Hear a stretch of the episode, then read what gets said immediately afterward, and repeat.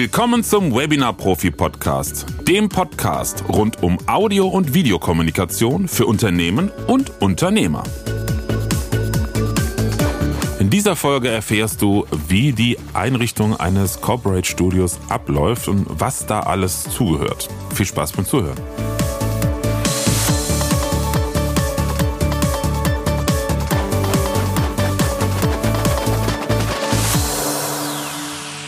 Ja, die heutige Folge, die ist ganz spontan entstanden, denn heute Vormittag hatte ich die Aufnahme für einen weiteren Interview-Podcast und zwar mit der Nicoletta Danu. Und ähm, ja, sie ist äh, Beraterin für Personal Branding, digitale Sichtbarkeit. Und nachdem wir unseren Podcast aufgenommen hatten, den du übrigens vermutlich nach der äh, nach den, diesem jetzigen Podcast erst hören wirst, ähm, je nachdem, wie ich jetzt die Veröffentlichung noch schieben werde. Ja, ähm, auf jeden Fall, an dem wir gesprochen hatten, und die Aufnahme fertig war, fragte sie mich so, ähm, jetzt muss ich aber doch mal nachhaken, weil äh, Nicoletta, sie macht Personal Branding Videos für Solopreneure oder Unternehmer und äh, berät halt dahingehend auch. Und sie meinte, ein großes Thema für viele was die Produktion von eigenen Videos zum Beispiel für digitale Sichtbarkeit, Social Media äh, betrifft, ist immer der Aufwand, bis man halt anfängt, ein Video zu produzieren. Und ähm, ja, dann kamen wir darauf, ähm, dass sie ja auch ähm, ein Studio, was ich eingerichtet habe, in München kennt und meinte so, jetzt muss ich doch mal fragen, wie funktioniert das eigentlich so, wenn du so ein Studio einrichtest? Was gehört da dazu und, und welche Leistungen äh, kannst du dann bringen und was muss ihren Voraussetz von Voraussetzungen bringen? Und dann habe ich sie halt erklärt in ein paar Minuten und äh, plötzlich meinte sie, siehst du, hast du schon wieder Content? Dann war mir gar nicht klar, was sie meinte. Naja, also sagte sie, äh, ich denke halt ganz oft in Content, was könnte ich verwerten, was könnte ich ähm, an Inhalten, an Content bringen, weil kurz vorher hatten wir auch darüber gesprochen, dass es mir so schwer fällt, ähm, ja, Videocontent zu kreieren, dass ich nicht weiß, was soll ich jetzt bringen bei, bei schriftlichen Sachen für LinkedIn. Fällt es mir schon einfacher, Podcast auch. Äh, aber da war mir gar nicht bewusst, stimmt. Ich erzähle zwar immer wieder davon, besonders bei Kundengesprächen, wie das so abläuft äh, oder auch ähm, neuen Kontakten, Freunden, Bekannten, was ich mache oder was wir machen. Mittlerweile habe ich ja auch äh, einige Studios in der Größenordnung, die ich mit meinem Team zusammen einrichte. Aber in der Podcast-Folge habe ich bis jetzt immer nur so von der Leistung als solches so gesprochen, ne, was ist dein Endergebnis, aber nie so, was den Ablauf betrifft. Das will ich heute mal machen. Vielleicht wiederhole ich mich in ein paar Teilen. Äh, dann will ich mich da schon mal entschuldigen dafür, für die Wiederholung. Ich weiß nämlich nicht mehr ganz genau, was ich im letzten Jahr, als ich da zwei Folgen zu meinem Angebot mal aufgenommen hatte, was ich da erklärt habe.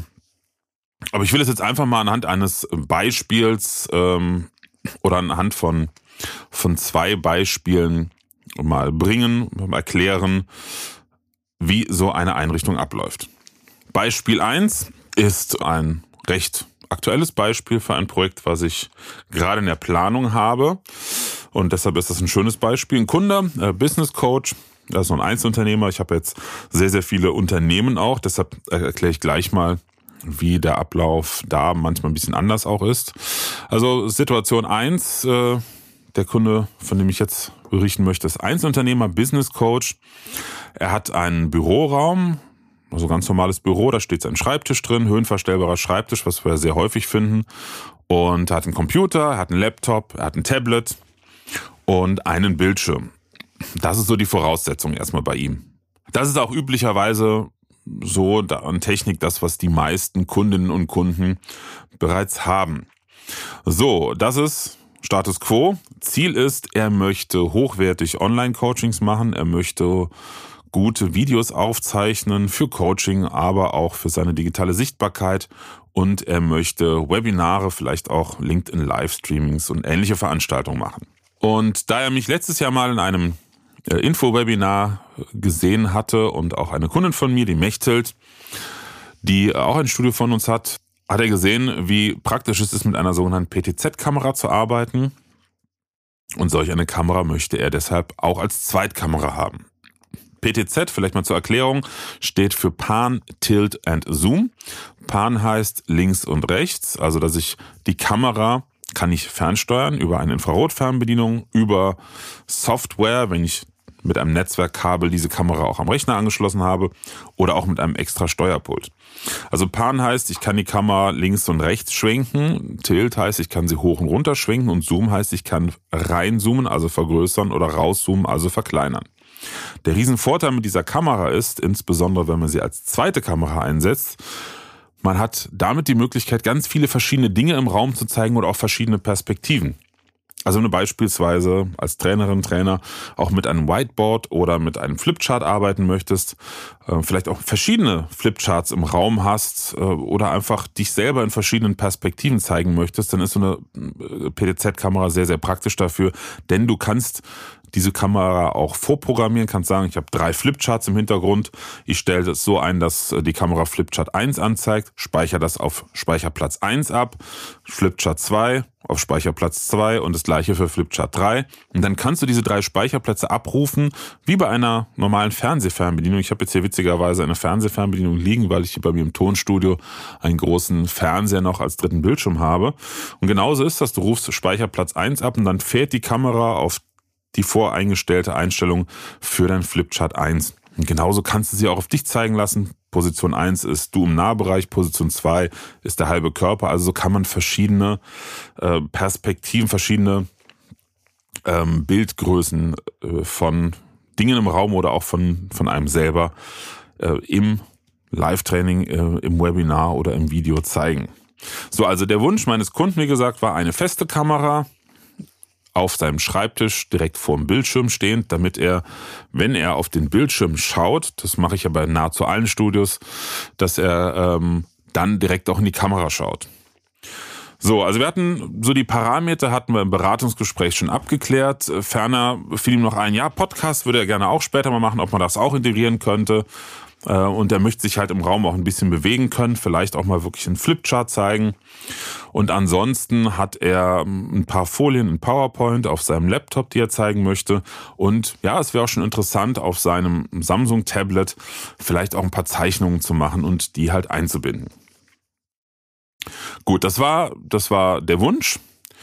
Und im zweiten Schritt nach dem Gespräch bin ich dann in die Konzeption gegangen habe mir überlegt, was heißt das für mich? Das heißt, wir haben zwei Kameras als Videoquellen, wir haben ein Laptop als Videoquelle und das Tablet als Videoquelle, also insgesamt vier Videoquellen. Das passt perfekt, denn der Atem Mini Pro, den ich für kleine Studio-Setups immer einsetze, der hat vier Videoeingänge. Und der Atem Mini Pro, das ist ein kleines Videopult, da kann ich umschalten zwischen verschiedenen äh, Video Quellen, also Videogeräten, wie halt die Kameras und ein Laptop. Das passt also perfekt. Dann für den Bewegungsfreiraum im Raum, also dass er stehend am Tisch referieren ähm, oder erklären kann, aber auch mal sich umdrehen und zum, zum Flipchart gehen kann oder zum Flipchart zeigen kann. Da macht es natürlich Sinn, mit einem Funkmikrofon zu arbeiten, also ein Ansteckmikrofon mit einer Funkstrecke. Aber er würde halt gerne auch Podcast aufnehmen, also habe ich noch ein Podcast-Mikrofon eingeplant. Und das Podcast-Mikrofon und auch das Funkmikrofon, also beziehungsweise der Empfänger des Funkmikrofons, die werden an den Atem angeschlossen, so dass er zum Beispiel bei einem schnellen Videocall, wo er jetzt keine Lust hat, sich hier das Ansteckmikrofon dran zu friemeln, dass er einfach schnell das Podcast-Mikrofon über den Mikrofonarm, über diesen Teleskoparm ranzieht und gerade darüber spricht, statt jetzt das Funkmikrofon anzustecken. So, dann brauchen wir zusätzlich zu dem vorhandenen Bildschirm noch zwei weitere Bildschirme. Das heißt, von der Ansicht das äh, siehst du übrigens an dem PDF, was ich hier in den äh, Podcast-Beschreibungen verlinkt habe. Da ist mal so ein Mock-up-Beispiel äh, für so ein Studio-Setup zu sehen, dass du das nachvollziehen kannst bildlich. Da siehst du ähm, zwei Bildschirme für den Computer, den er hat. Denn auf dem Computer, den er da stationär stehen hat, sein Bürorechner quasi, da läuft Teams oder Zoom drauf. Und auf dem einen Bildschirm, den wir an diesen Computer dann anschließen, da schiebt er sich das Zoom-Fenster mit seinen ganzen Teilnehmern hin, denn da sitzt auch die Kamera davor. Und der rechte Bildschirm, der zweite Bildschirm, der ist dafür da, dass er auch während Zoom oder Teams läuft, zum Beispiel irgendwo ähm, noch eine Einstellung machen kann, zum Beispiel für den Atem oder in den E-Mails gucken kann, so, so dass er halt ne, auf der einen Seite die Teilnehmer alle hat, aber auf der anderen Seite einen Bildschirm, wo auch nichts davor steht, also auch nicht die Kamera, um halt Sachen nachzugucken. Weil das ist mir aufgefallen. Ich habe in der Vergangenheit öfters Studio-Setups ein bisschen kleiner äh, geplant, nämlich nur mit zwei Bildschirmen und manchmal war das dann zu wenig für die Kunden, dass sie dann ihren Hauptbildschirm, wo der Rechner ja drüber läuft, dann äh, so stehen hatten, dass die Kamera davor steht. Deshalb plane ich mittlerweile für den Haupt, ich nenne ihn den Streaming-Rechner, wo auch Zoom und Teams drauf läuft, plane ich mittlerweile immer, auch bei kleinen Setups mit zwei Bildschirmen. So, da fragt sich bestimmt, was soll ich denn mit dem dritten Bildschirm? Wofür ist der? Ganz einfach, der dritte Bildschirm, der wird auf einem kleinen äh, Tischstativ stehen, so dass man den schräg nach hinten neigen kann, dass er quasi nicht ganz parallel zum Tisch, aber so ein bisschen geneigt ist, dass er im Stehen wenn er geradeaus in den Hauptbildschirm, in die Kamera guckt, mit einem kleinen Nick nach unten auf den Bildschirm darunter schauen kann. Denn der ist dafür da, die Inhalte der verschiedenen Videoquellen zu zeigen. Klingt jetzt mega kompliziert, du musst dir das vorstellen, das siehst du auch auf der Grafik schön, das ist ein äh, kleiner Bildschirm, ich nehme da meistens so 20, 21 Zöller, ähm, auf dem so im Prinzip äh, Quadrate oder Rechtecke drauf sind mit kleinen Vorschau-Videobildern aller am Atem angeschlossenen Quellen. Also du siehst die ganze Zeit, was passiert auf Kamera 1, was passiert auf Kamera 2, was passiert gerade auf meinem Laptop und was passiert gerade auf meinem Tablet. Und des Weiteren siehst du auch, welches Signal geht jetzt raus. Das ist das sogenannte Programm- oder Sendesignal. Das klingt vielleicht ein bisschen kompliziert, aber glaub mir, im Alltag, wenn du damit arbeitest, bist du glücklich, dass du keinen Blindflug machst und erstmal auf die Kamera 3 schalten musst, also zum Beispiel das Tablet oder auf die zweite Kamera. Und wenn du auf die Kamera geschaltet hast, ist die ja live, sprich deine Videocall-Teilnehmer oder die Zuschauer in deinem Livestream sehen dann das und dann stellst du fest, oh verflixt, Kamera 2 ist meine PDZ-Kamera beispielsweise, die steht ja jetzt gar nicht auf dem richtigen Whiteboard. Und dafür ist so ein Vorschau-Monitor gut, dass du erstmal guckst, habe ich die Kamera richtig eingestellt, bin ich auf der richtigen Folie bei meinem Laptop und dann erst schaltest du um. So, das ist das Grundsetup im Konzept. Und ähm, dann braucht man natürlich Beleuchtung. Wir arbeiten in neun von zehn Fällen mit Softboxen. Sieht aus wie ein großer Regenschirm, äh, wo über die offene Seite nochmal ein weißer Stoff gespannt ist und wo dann dahinter, hinter diesem weißen Stoff, die Lampe sitzt. Das sorgt halt für ein sehr, sehr weiches Licht und dieser, in Anführungsstrichen, Regenschirm, die gibt's rund oder auch quadratisch, der ist innen mit äh, silberner Pfahl oder silbernem Plastik beschichtet, dass das noch reflektiert. Und damit kriegt man halt ein sehr, sehr schön flächiges und weiches Licht hin. Am besten ist eine ganz große Softbox, also ein Meter, Meter 20 mal 40 von oben über den Bildschirm. Oder wenn es der Platz nicht hergibt, ist sogar noch äh, besser links und rechts zwei kleinere, damit es auch nicht zu sehr blendet. So, also in dem Fall plane ich mit zwei Softboxen von der Seite, die wir auch mit Wandhalterung an die Wand anbringen werden. War auch schon sehr, sehr oft gemacht. Das ist platzsparender als Stative. Ja, dann schaue ich, okay, welche Komponenten fehlen noch. Da wir ein Podcast-Mikrofon haben, brauche ich dann noch einen kleinen Vorverstärker für, weil das Podcast-Mikrofon so nicht direkt an den Atem angeschlossen werden kann. Ähm, dann Spezialitäten wie zum Beispiel das Adapterkabel von USB-C auf HDMI, damit das Samsung-Tablet angeschlossen werden kann. Das ist ein bisschen tricky. Solche Adapterkabel, die gibt's tausendfach, ganz, ganz viele Anbieter. Das Problem ist nur, 99 Prozent der Kabel haben keinen Ladeanschluss. Das heißt, du hast dein Tablet, das kann ja auch ein äh, iPad Pro sein, die haben ja auch USB-C oder auch ein älteres iPad, dann brauchst du halt einen Lightning auf HDMI-Adapter. Du hast das angeschlossen und plötzlich merkst du mitten im Webinar, verflixt, der Akku ist leer. Dann hast du natürlich verloren, weil wenn du das Tablet abmachst, um es zu laden, dann wird natürlich der Bildschirminhalt nicht mehr über den ATEM übertragen. Und es gibt einige wenige Hersteller, die bieten solche Adapterkabel, auch mit langem Kabel, ist ja ganz wichtig, du willst ja das Tablet in die Hand nehmen, ähm, mit einer zusätzlichen Stromeinspeisung an. Dann ist entweder an dem HDMI-Stecker nochmal ein Anschluss für ein USB-C-Ladekabel oder bei den älteren, also bei den Lightning auf HDMI-Adaptern, ist zumindest bei denen, die ich kenne, äh, neben dem Lightning-Kabel noch ein langes USB-Kabel am HDMI-Adapter dran, so dass man den USB-Anschluss nochmal an ein Ladegerät anschließen kann. Und dann wird das Tablet automatisch beim Übertragen des Bildschirms auch geladen. So, und das ist so, sind die Kleinigkeiten, wo der Teufel im Detail liegt. Äh, genauso ein paar Lautsprecher. Da kommt häufig die Rückfrage, naja, ich habe da so kleine PC-Lautsprecher oder mein Laptop hat doch auch Lautsprecher. Ja, es ist aber ein ganz anderer Unterschied, ob du ein paar kleine Studiomonitore da stehen hast oder so PC-Quäker.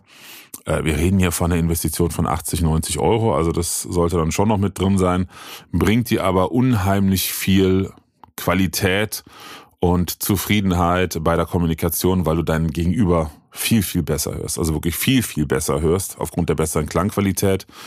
Und dann setze ich ganz gerne noch sogenannte Tischmonitore ein. Äh, Tischmonitorständer. Das sind äh, kleine ja, kleine Boxenstative, die man an den Tisch festschraubt, so dass die Lautsprecher auch auf Ohrhöhe sind. Das hat den riesen Vorteil, dass du sie nicht so laut machen musst, um wirklich auch noch Kommunikation gut zu hören. Probleme mit sogenannten Übersprechen gibt es nicht. Also da muss man schon die Lautsprecher sehr, sehr laut stellen ähm, oder die sogenannte Echo Cancellation oder äh, Echo-Reduktion in Zoom oder Teams ausschalten. Denn die verhindert halt, wenn deine Gegenseite spricht und du sagst nichts, dass das, was aus dem Lautsprecher kommt, wieder über dein Mikrofon aufgenommen und zurückgeschickt wird. Weil in dem Moment, wo jetzt dein Gesprächspartner auf der anderen Seite spricht, schaltet Zoom dein Mikrofon kurz stumm, so dass es diese, dieses, man nennt das Übersprechen, dass es das nicht gibt. Und da die Lautsprecher meistens circa einen Meter vom Mikrofon entfernt sind aufgrund der Entfernung, entweder sind sie wie gesagt am Tisch oder manchmal auch auf Stativen hinterm Tisch, haben wir da keinerlei Probleme mit dem sogenannten Übersprechen. So, das sind jetzt, sag ich mal, die bekannten Parameter. Das ist das Equipment, was man so sieht vom Studio. Ich setze sehr gerne äh, noch ein Atmo-Light ein. Das ist ein kleiner LED-Strahler, wo man die Farbe einstellen kann, also wirklich bunt, kreuz und quer, so dass der im Hintergrund an der Seite steht und nochmal so einen bunten Schatten auf die Rückwand wirft, um einfach so ein bisschen Atmosphäre noch zu geben. So, das sind ja die Dinge, die man sieht und wo auch in den Kundengesprächen mal klar ist, ja, logisch, das ist das, was ich brauche, ja, dann war's das ja. Hm, das ist es nicht, denn wie gesagt, der Teufel liegt wirklich im Detail. Und ähm, da bin ich froh, dass ich jetzt schon über 50 Studioplanungen gemacht habe, dass ich ja so auf ein, ein bisschen äh, auf ein Baukastenprinzip zurückgreifen kann, was ich mir langsam aufgebaut habe. Ansonsten würde ich mir jedes Mal einen Ast äh, planen. Denn ähm, wenn es um die Kostenkalkulation fürs Angebot geht, kann ich ja nicht detailliert in die Planung reingehen, was ich eigentlich müsste. Also welche Kabel brauche ich, welche Längen, äh, welche Adapter brauche ich noch, was, was ist noch an Kleinkram, was da anfällt. Und das sind manchmal Posten, die sind in der Summe dann schnell bei 1000 Euro. Und damit ich da genau kalkulieren kann, habe ich mir halt so Module gebaut. Zum Beispiel Podcast-Mikrofon heißt, neben dem Mikrofon brauche ich, ich brauche eine Mikrofonspinne, das ist dieses Drahtgestell oder Metallgestell, was du vielleicht schon mal gesehen hast, wo die, äh, das Mikrofon drin sitzt. Und das ganze Ding ist gummigelagert. Das sorgt einfach dafür, dass wenn jemand gegen den Tisch haut, dass dann dieses, oder einfach wenn du dich, dich nur an deinen Tisch lehnst, dass diese ganzen Körperschallgeräusche nicht aufs Mikrofon übertragen werden. Körperschallgeräusch ist sowas hier. Ich hau jetzt mal gerade gegen den Mikrofonständer und dann merkst du, das ist ziemlich unangenehm. Ich habe nämlich hier bei meinem Mikrofon im Studio ganz äh, frevelhaft. Keine Spinne, weil normalerweise haue ich hier nicht gegen. Und ähm, ich habe das Mikrofon ja auch nicht hier beim Stativ am Tisch befestigt, sondern steht auf dem Boden. Aber in so einem Studio nutze ich dafür die Teleskop, diese typischen ne, Podcast-Stative, die es da gibt von Rode oder anderen Firmen. Ich nutze fast immer Rode. Ähm, und darüber wird schon zu einem Teil der Körperschall von dem Schreibtisch, wenn du dich bewegst oder du dagegen stößt, übertragen. Deshalb ist solch eine Mikrofonspinne wichtig. Kostet aber auch nochmal 30 Euro. Dann bei einem Podcast-Mikrofon immer sinnvoll ist der Windschutz. Das ist so ein, äh, ja, so ein Schaumstoffverhüterli, was übers Mikrofon gezogen wird, um halt diese sogenannten Plosivlaute zu verhindern. Das hatte ich übrigens auch mal gezeigt in der Podcast-Folge, äh, wo ich erklärt habe, was für ein Equipment du für einen Podcast brauchst. Das ist die Folge Nummer 49, falls dich das interessiert. Ja, dann natürlich Mikrofonkabel, dann brauchen wir Mikrofon vor Verstärker und dann nochmal ein Kabel vom Mikrofon vor Verstärker zum ATEM. Zack, hast du zehn Posten und wenn du einen vergisst, stehst du dann vor Ort da und kannst nicht installieren. Deshalb habe ich mir sowas in Modulen schon mal abgespeichert. So, das sind, sind zum Beispiel ein, ein Beispiel die Kleinigkeiten, die noch dazukommen. Und so ist das bei vielen, vielen anderen Sachen auch. Meistens haben die Schreibtische entweder nur kleine rudimentäre Kabelkanäle unten drunter oder gar keine. Ich habe da so eine absolute, klingt jetzt völlig irre, wie von einem Nerd, aber ist so eine absolute Lieblingskabelwanne äh, von der Firma Boho, also Boho geschrieben. Die ist ein Meter sieben lang und ich glaube so zehn Zentimeter breit und acht Zentimeter hoch. Da passt ordentlich was rein. Die kostet zwar auch knapp 60 Euro, aber die ist wirklich jeden Cent wert. Denn die kann man auf der Rückseite an ihre Halterungen, die unter den Tisch geschraubt werden, einhängen. Und dann klappt die so nach unten. Ich kann alles reinlegen, alles reinfalten, wie ich möchte. Und dann, wenn ich fertig bin, klappe ich sie einfach hoch. Also für die Installation großartig und keinerlei Kabelgewirr unterm Tisch. Dann haben wir natürlich ganz viele Kabel, die ganzen HDMI-Kabel zu den Monitoren, vom äh, Atem zum Laptop, äh, beziehungsweise andersrum ja vom Laptop zum Atem, um halt den Monitorausgang des äh, Laptops über den Atem einzuspeisen. Spezielle kleine Adapterkabel für die Kameras, damit wenn die Kamera vorm Bildschirm steht, nicht noch irgendwelche dicken Kabelbäume im Weg sind. Eine Tischhaltung für die Kamera. Ähm, Ladekabel für die Kamera mit Akku laden, äh, Akku laufen lassen kannst du die natürlich nicht. Ähm, dann natürlich äh, vom Atem zum Vorschau-Monitor, die Monitorhalterungen, äh, teilweise noch HDMI-Splitter, je nachdem, wenn noch ein weiterer Monitor gebraucht wird im Raum, um halt bei größeren Settings dann auch, ähm, ja, ne, an der zweiten Position im Raum nochmal einen Vorschau-Monitor zu haben. Das habe ich bei einer befreundeten Yoga-Lehrerin äh, letztens gemacht oder auch in größeren Studio-Setups regelmäßig. Manchmal wollen die Kunden dann auch noch ein Stream Deck haben, um halt äh, gewisse Makros vom Atem halt abzuspielen. Makros heißt gewisse Funktionen kombiniert, abgespeichert auf eine Tastenkombination.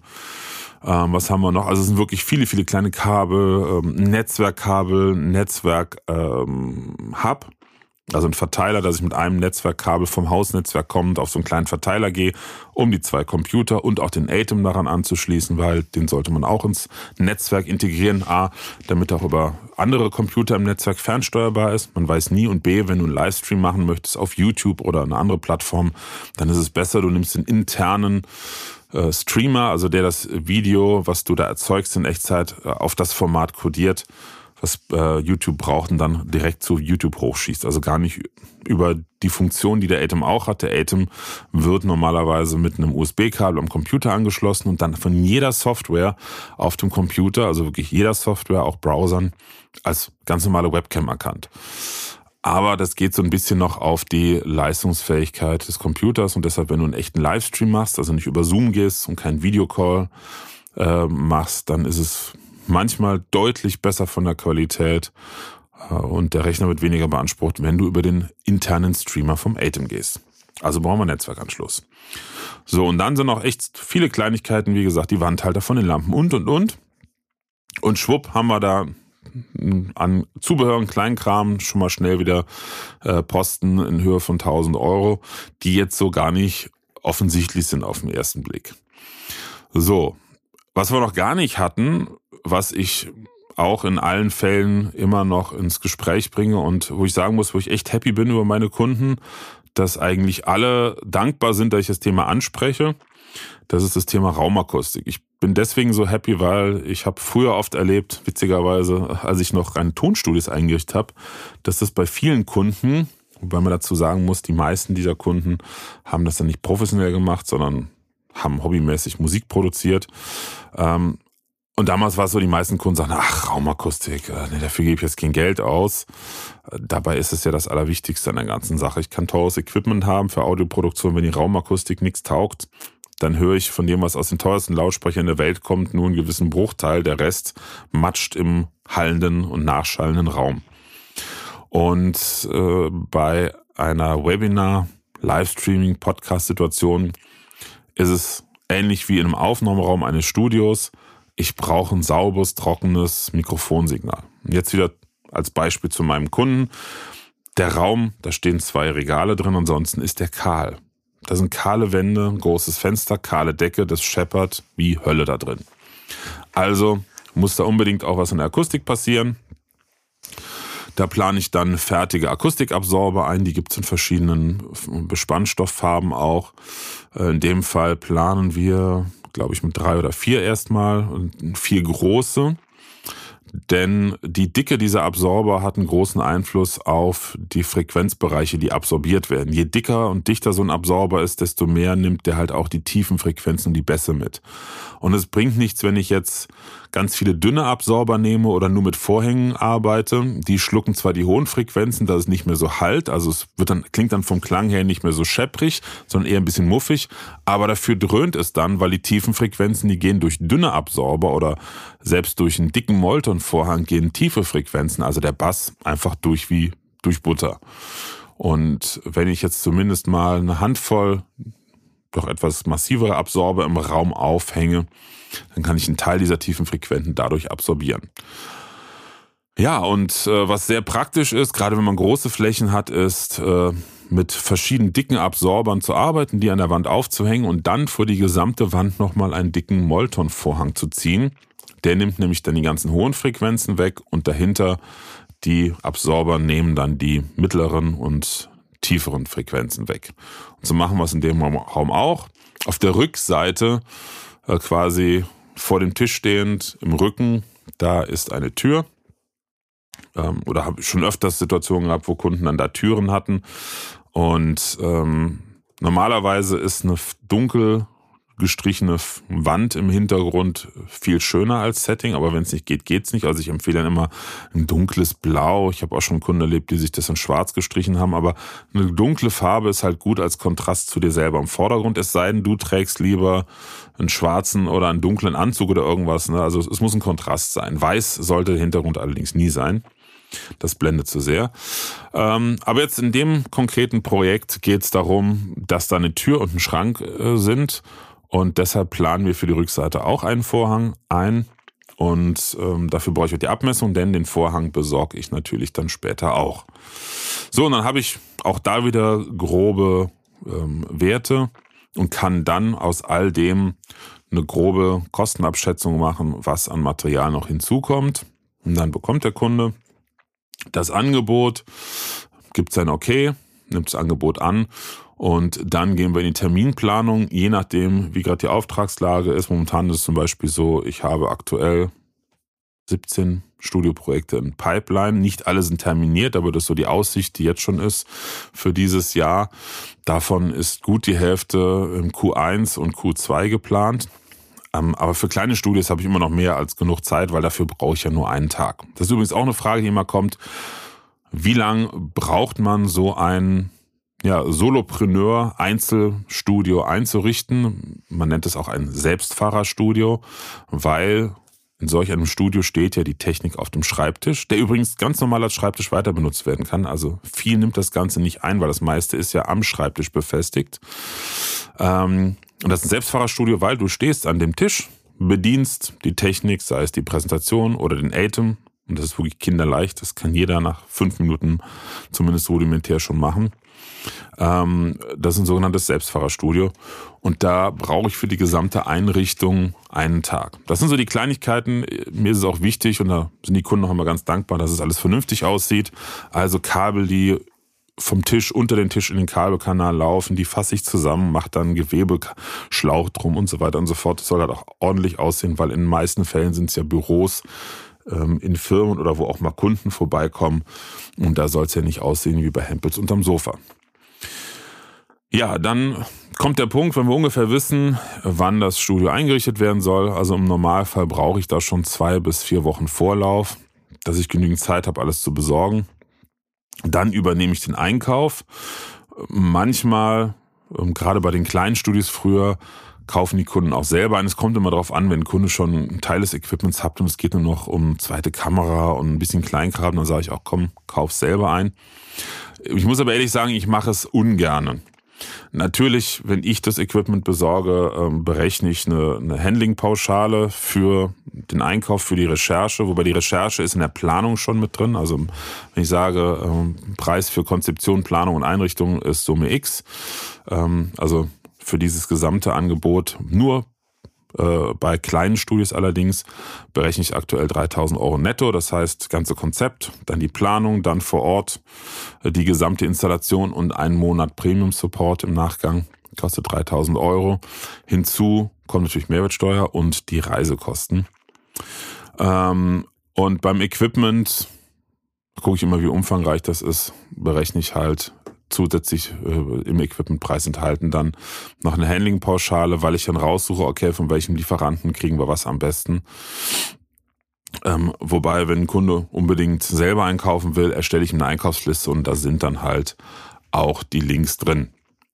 Ja, und dann, wenn das alles klar ist, Termin ist klar, ähm, äh, Auftrag ist erteilt, dann ist erstmal die Anzahlung über 100 Prozent des Equipments fällig ähm, für den Einkauf des Equipments. Und wenn die Zahlung erfolgt ist, dann kommt das große Bestellen. Dann freuen sich hier immer die, äh, die äh, ja, Paketdienste, wobei mittlerweile ist es eigentlich nonstop hier. Und wir haben auch schon angefangen, von einer Weile hier ein Lager anzulegen für Dinge, die immer wieder gebraucht werden.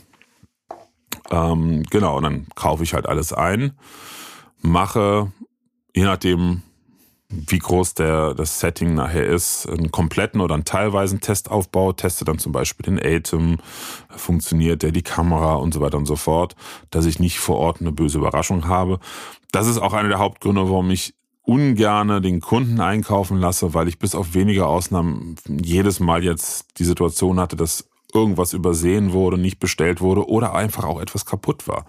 Also wir hatten schon zweimal die Situation, dass ein Gerät kaputt war und dann stehen wir da und im Prinzip muss die Installation abgebrochen werden, äh, weil ich kann das Studio nicht fertig einrichten, wenn zum Beispiel die Kamera kaputt ist.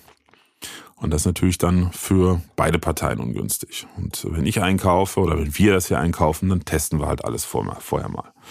Gut, Equipment ist fertig. Ähm, ich bestelle natürlich auch die Absorber und ähm, die Vorhänge inklusive auch der Vorhangleisten da, der, der Gardinenleisten zur Montage.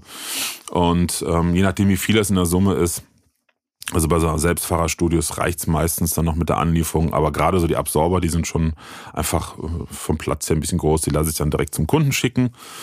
Ja, und dann fahre ich hin. Es ist selten, dass es Kunden hier in der Gegend sind. Also normalerweise habe ich eine längere Anreise oder wir eine längere Anreise ähm, weil fast immer meine Frau auch mitkommt und sie dann am Tag der Installation manchmal, wenn es zeitlich, äh, also wenn es zeitlich passt, ansonsten machen wir das über Ferndiagnose, nochmal sich äh, die Kameras und Licht anguckt und da die Feinabstimmung macht. Es kommt immer auf die Größe des Settings an und wie viel Budget da drin ist. Denn ich muss ja sowieso im Nachgang nochmal so eine Ferndiagnose oder, oder Fernwartungstermin ähm, äh, machen.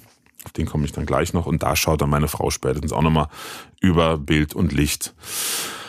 Ja, und dann äh, ist das große Packen. Ich habe auch noch zwei, zwei Kisten mit Material immer dabei, zusätzliche Kabel, Ersatzkabel, einfach falls irgendwas nicht passt oder die eingeplante Kabellänge zu kurz oder zu lang ist. Ähm, dann das ganze Material mit Schrauben, mit, ach weiß der Geier, alles Kabelbinder, tonnenweise und und und. Das habe ich immer noch dabei und natürlich das Werkzeug. Und dann geht's zum Kunden und dann einmal alles aufbauen, alles installieren. Das dauert, wie gesagt, einen ganzen Tag. Also es ist selten, dass wenn ich morgens um neun äh, vom Hotel dann äh, anreise und um neun anfange, dass ich um vier, fünf Uhr fertig bin. Meistens dauert so bis sechs, halb sieben abends. Ähm, nonstop, weil es einfach viel, viel Kleinarbeit ist. Und wenn da noch Absorber aufhängen und ähm, Aufhängen des Vorhangs ist, dann ist der Tag schon gut ausgelastet. Und am Ende dieses Installationstages entsteht das Studio wirklich, also ist komplett fertig.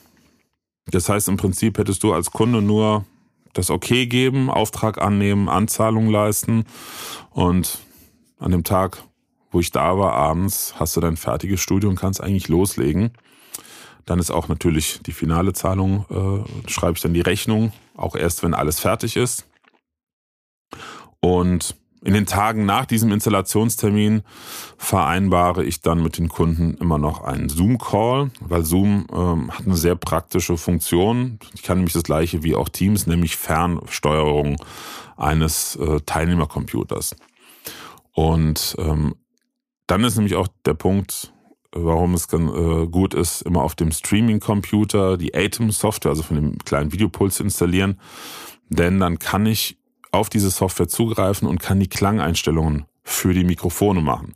Weil einfach nur Mikrofon in Atem reinstöpseln und anmachen, dann hört man zwar was, aber das ist immer zu leise und klingt muffig oder klingt zu basslastig.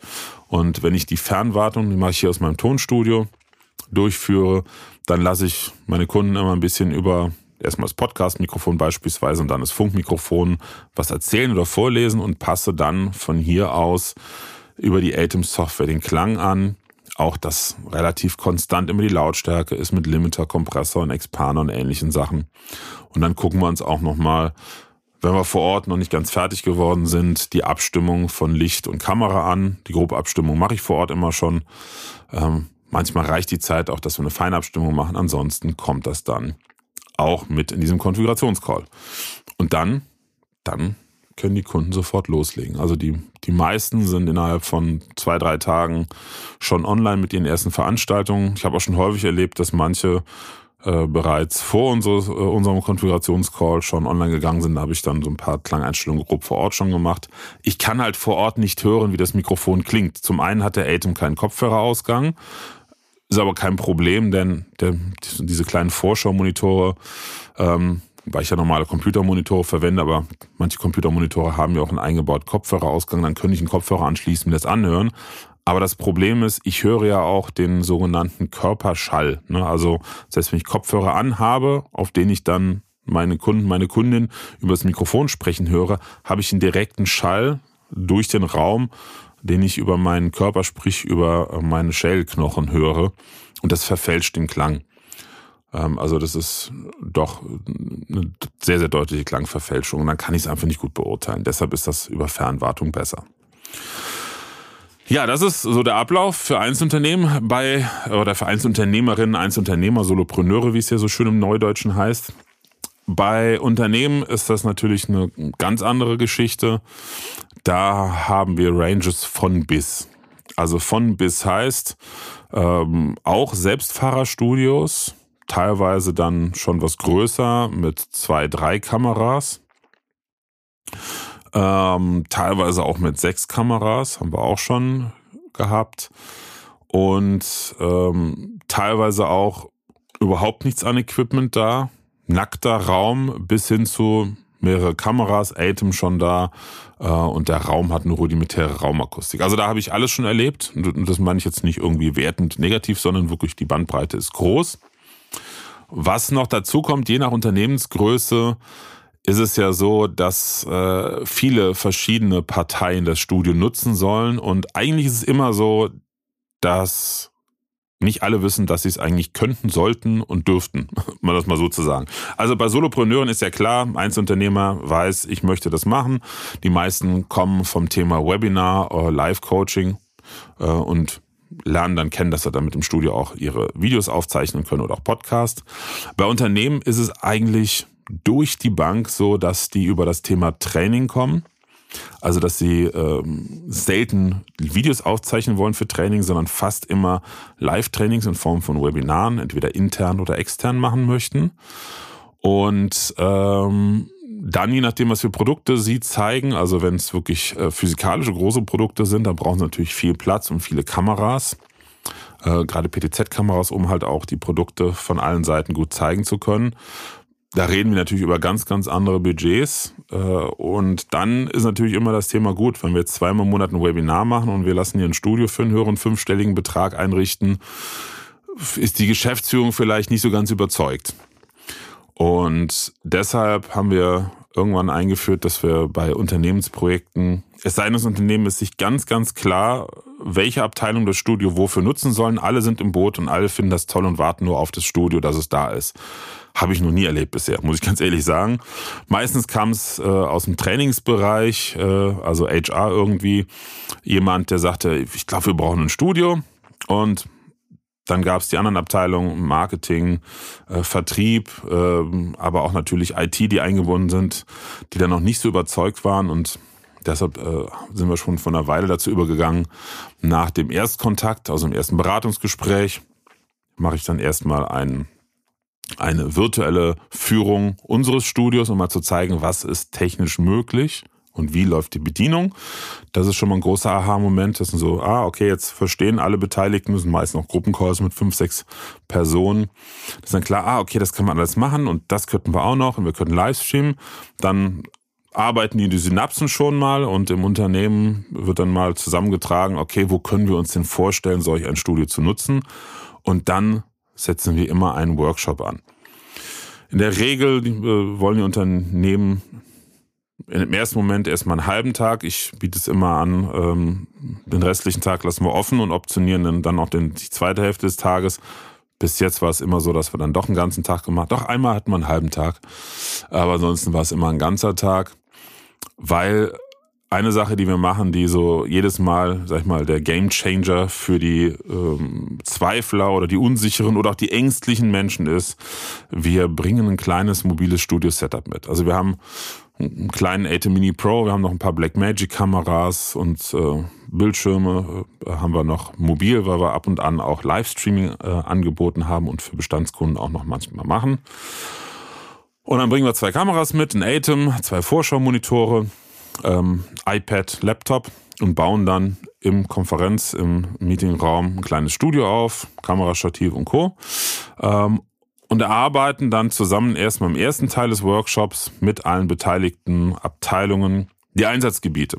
Im Vorfeld gibt es eine kleine Abfrage über ein Online-Formular, dass äh, alle, die an dem Workshop teilnehmen, schon mal grob aufschreiben können, wie viel aus der und der Abteilung. Ich könnte mir vorstellen, das und das einzusetzen, um die und die Prozesse oder Inhalte zu digitalisieren dann bauen wir das schon mal ein äh, in der Vorbereitung des Workshops. Ich zeige dann auch jedes Mal natürlich Fallbeispiele, wie Studios dann im Endeffekt ausgesehen haben, wie grob der schematische Aufbau ist, wofür ist das Pult, äh, wie kommen da die Kameras rein äh, und wie ist das? Das ganze Studio ist eine riesengroße Webcam. Was heißt das? Ja, das ganze Studio kann halt als Webcam in Zoom oder, oder andere Programme eingebunden werden. Und dann gibt's halt den Hands-on-Part und das ist mir eine ganz große Freude, weil es gibt natürlich immer, und das ist meistens der überwiegende Teil der teilnehmenden Menschen, die halt ängstlich sind, sagen, ah, mit der Technik, hm, ich weiß nicht.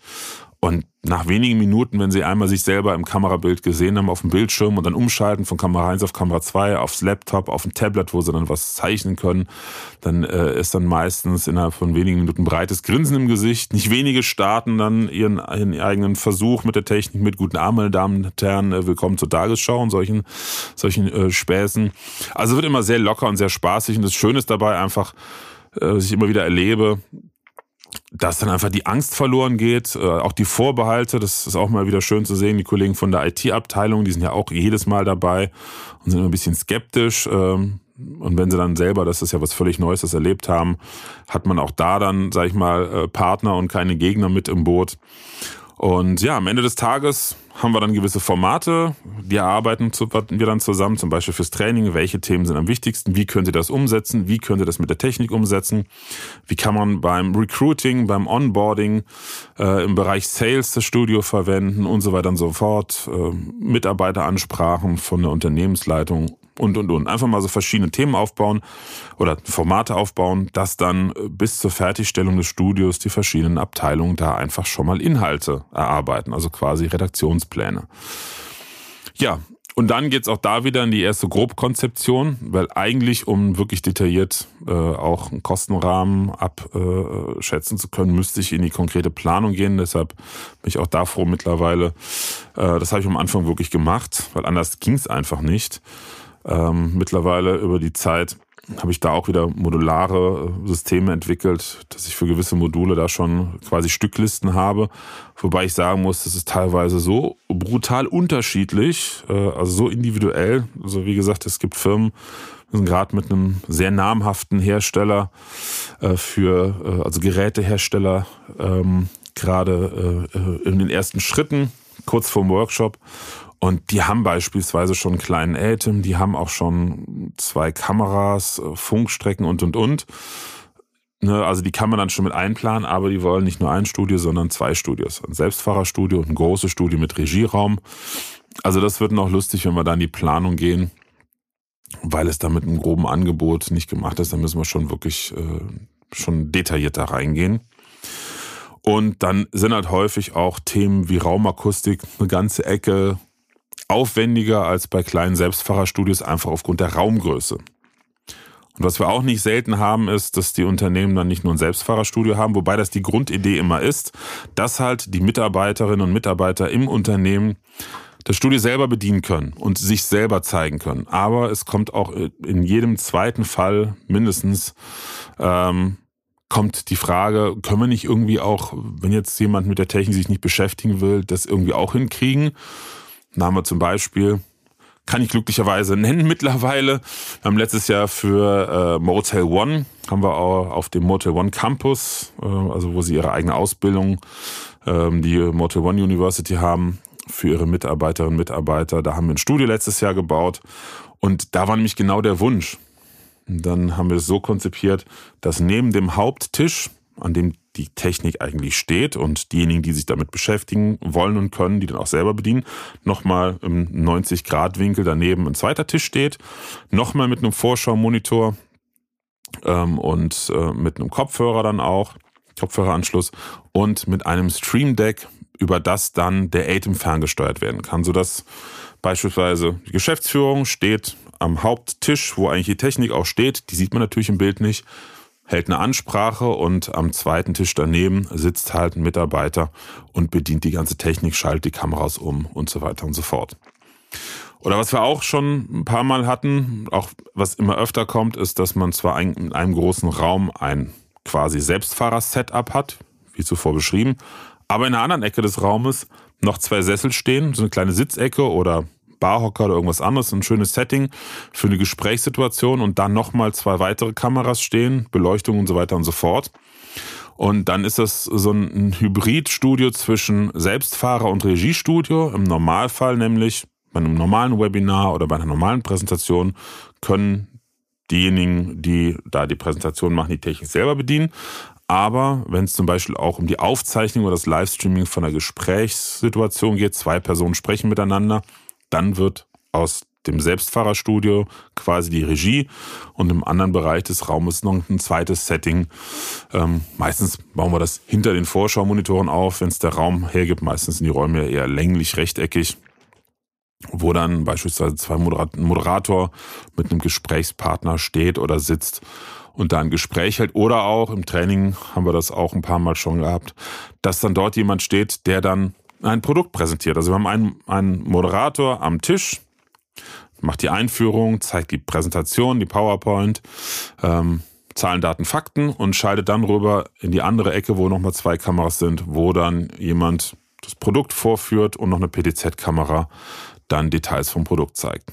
Also das ist recht individuell und vielseitig und das wird natürlich immer individuell von uns angepasst.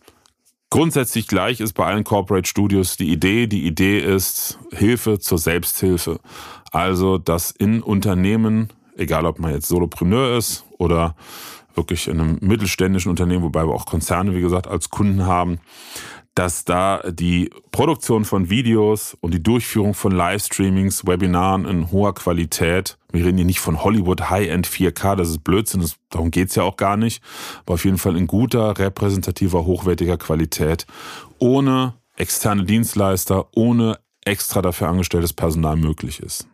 Ich habe es auch schon unter, erlebt in Unternehmen, dass zum Beispiel festangestellte Mediengestalter die für den Bereich, weiß ich, Grafik, Mediengestaltung da sind, ähm, natürlich über deutlich mehr Know-how verfügten ähm, als jetzt ein normaler Laie und dann natürlich tiefer in die ganze Thematik noch mit unserer Hilfe eingestiegen sind. Aber im Normalfall geht es wirklich darum, wie sagte jemand so schön letztens, Knöpfchen drücken und ansonsten auf die Inhalte zu konzentrieren.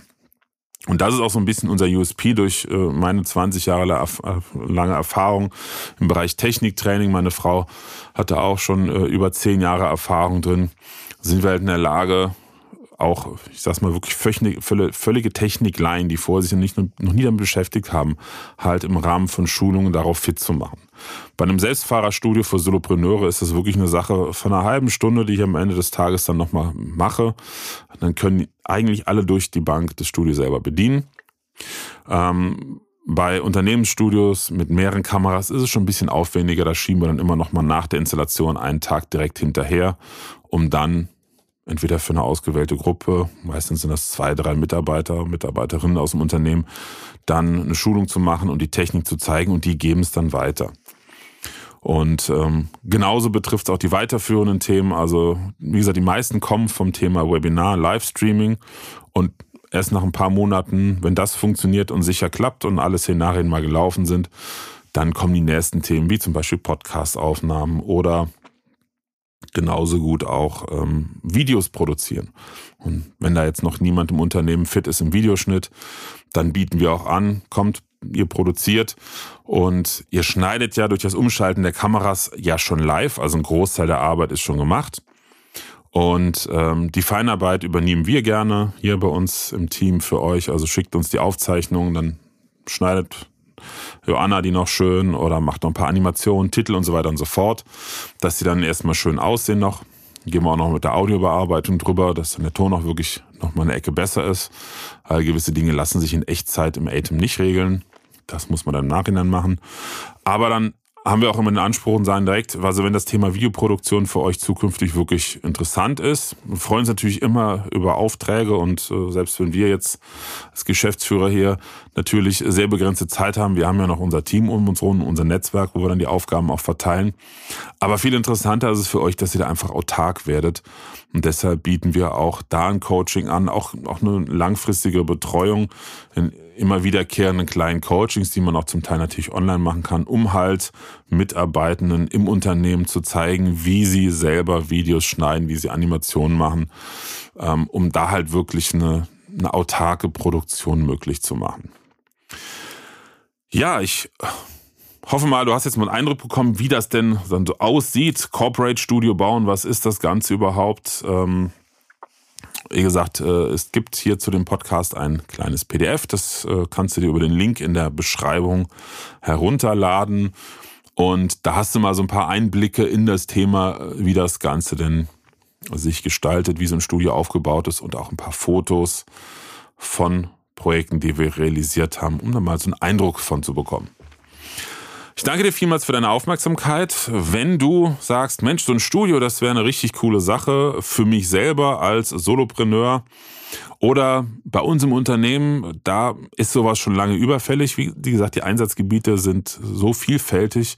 Ich würde mal behaupten, alle Unternehmen können Videokommunikation einsetzen, außer ich sag mal, im Geschäftsbereich, wie jetzt Metzger oder, oder, oder Lebensmitteleinzelhandel, da natürlich nicht, aber jedes Unternehmen, was über Produkte informiert, was Mitarbeiter schult, was neue Mitarbeiter sucht, neue Mitarbeiter, Mitarbeiterinnen natürlich auch ähm, einstellt, was äh, eine digitale Präsenz aufbauen möchte über Social Media, was vielleicht auch ähm, eigene Produktvideos produzieren will, und zwar gerade bei Produkten, die äh, kurze Entwicklungszyklen haben, also immer wieder Neuerungen haben, so dass es nicht sich rentiert, da jedes Mal äh, externe Dienstleister zu holen, aber auch äh, die im Bereich Support immer wiederkehrende Fragen über Videos digitalisieren wollen. All diese Unternehmen können über ein Corporate Studio das alles selber abwickeln. Und vielleicht ist es ja bei dir im Unternehmen auch interessant. Dann freue ich mich natürlich sehr über eine Kontaktaufnahme am aller einfachsten ist das, du gehst auf die Webseite www.corporate-studio.de. Auch dort findest du weitere Infos und auch Fallbeispiele. Und da erscheint zwei, dreimal auf der Seite, wenn du runterscrollst, ein Button hier Terminanfrage. Da kannst du über mein Online-Terminkalender-Tool einen Termin für ein Beratungsgespräch buchen. Das ist wirklich die einfachste und beste Möglichkeit. Da kannst du selber gucken, wann es passt. Und ähm, das ist wirklich völlig unverbindlich. Also keine Sorge, äh, kostet nichts. Äh, ich mache auch keine Verkaufstaktiken, bei denen ich das Wort im Mund umdrehe. Wir sprechen einfach ganz locker. Du erzählst mir, vielleicht, wenn es erstmal nur eine ganz vage Idee ist, was du dir vorstellen könntest, vielleicht mal zu realisieren oder im Unternehmen vorzustellen und wie das dann konkreter aussehen könnte. Ich reserviere mir für solche Gespräche eine halbe Stunde. Und wenn du merkst, okay, das Thema möchte ich jetzt doch in die Umsetzung bringen, äh, nach dem Gespräch, dann vereinbaren wir nochmal einen Vorführtermin oder wenn du noch nicht sicher bist, was du dir darunter vorstellen kannst, dann vereinbaren wir noch einen zweiten Termin, einen Zoom-Call. Den ersten Termin mache ich ähm, eigentlich immer äh, gerne als Telefonat. Ähm, und den zweiten dann eher als Zoom-Call. Und ähm, in diesem Zoom-Call, dann bin ich nämlich bei mir auch im Webinarstudio, bekommst du deine individuelle eigene virtuelle, weil es ist ja über Zoom dann, äh, Führung durch unser Studio und ich zeige dir genau, wie das Studio aufgebaut ist und wie man es bedient, sodass du mal live erlebst, wie sowas in Aktion aussieht. Wie gesagt, Terminbuchung, weitere Fallbeispiele unter corporate-studio.de. Ansonsten danke ich dir vielmals für deine Zeit, für deine Geduld. Jetzt bin ich ja schon wieder fast bei einer Stunde. Es ist unfassbar, wie viel ich wieder gequatscht habe. Aber du merkst, ich brenne für dieses Thema. Ich liebe es absolut. Ähm, das Tolle ist nämlich, ich bin Technikliebhaber. Ich mag gerne mit Technik arbeiten, aber nicht Technik studieren, sondern die Anwendung der Technik ist mir lieber als die Entwicklung oder Reparatur oder so ein Kram. Und ich, ich liebe es total, solche kniffligen Sachen wie äh, ja verschiedene Sachen kombinieren äh, und auch zum Beispiel auf kleinem Platz Studios zu realisieren oder wenn Kunden spezielle Anforderungen hatten. Wir hatten mal eine Anfrage irgendwie, ne, ob irgendwelche Mess- und Hochgeschwindigkeitskameras mit eingebunden werden könnten. Und sowas finde ich dann besonders spannend. Ähm, und dann passiert es halt einfach so schnell, dass ich aus meiner Begeisterung heraus ein bisschen zu viel erzähle. Von daher vielen Dank für deine Geduld. Wenn du ein Thema hast, zu dem du was hören möchtest, wo du sagst, ja, das hat auch grob mit der ganzen Thematik Digitalisierung von Training, Coaching, Beratung, Unternehmenskommunikation ähm, zu tun, Videokommunikation halt im weitesten Sinne, ähm, oder du möchtest mal, dass ich zu dem Thema einen passenden, zu einem Thema aus einem passenden Experten, eine passende Expertin einlade, dann schreib mir einfach eine E-Mail mit deinem Themenwunsch an podcast.webinarprofi.de. Jetzt bist du vielleicht verwirrt, warum webinarprofi.de und corporatestudio.de. Ich bin gerade noch so ein bisschen im Umbruch. Mein, ähm, in Anführungsstrichen, altes Angebot, ne, also Webinar-Technik, Mentoring und Digitalisierung für Trainer und Coaches, das lief unter dem Namen Webinar Profi. Das lasse ich auch noch weiterlaufen. Ähm, der Podcast heißt ja auch Webinar Profi Podcast, aber ich stelle jetzt meine Website, alle Inhalte komplett auf die corporatestudio.de um. Da wird auch gerade eine neue Webseite entwickelt und ich werde dann auch mittelfristig alle E-Mail-Adressen auf corporatestudio.de migrieren. Aber soweit bin ich jetzt noch nicht. Ja, und ähm, ich freue mich natürlich, wenn du das nächste Mal auch wieder dabei bist. Ich freue mich auch sehr über eine Bewertung bei Apple Podcast. Gerne viele Sternchen geben oder eine Textbewertung schreiben. In diesem Sinne wünsche ich dir noch einen wunderschönen Tag, eine tolle Restwoche oder ein tolles Wochenende und würde sagen, bis zum nächsten Mal. Tschüss. Präsenz war gestern. Online ist heute.